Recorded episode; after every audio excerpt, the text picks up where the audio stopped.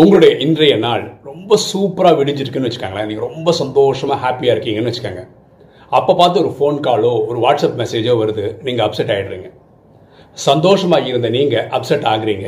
அப்போ நீங்கள் பவர்ஃபுல்லாக உங்களை அப்செட் ஆக்குனாங்களே அவங்க பவர்ஃபுல்லாக என்ன நடந்தாலும் சரிங்க நம்ம மனநிலை வந்து ஸ்ட்ராங்காக இருக்கணும். இதுக்கு நம்ம மெடிடேஷன் ப்ராக்டிஸ் பண்ணணும். எண்ணம் போல் வாழ்வு.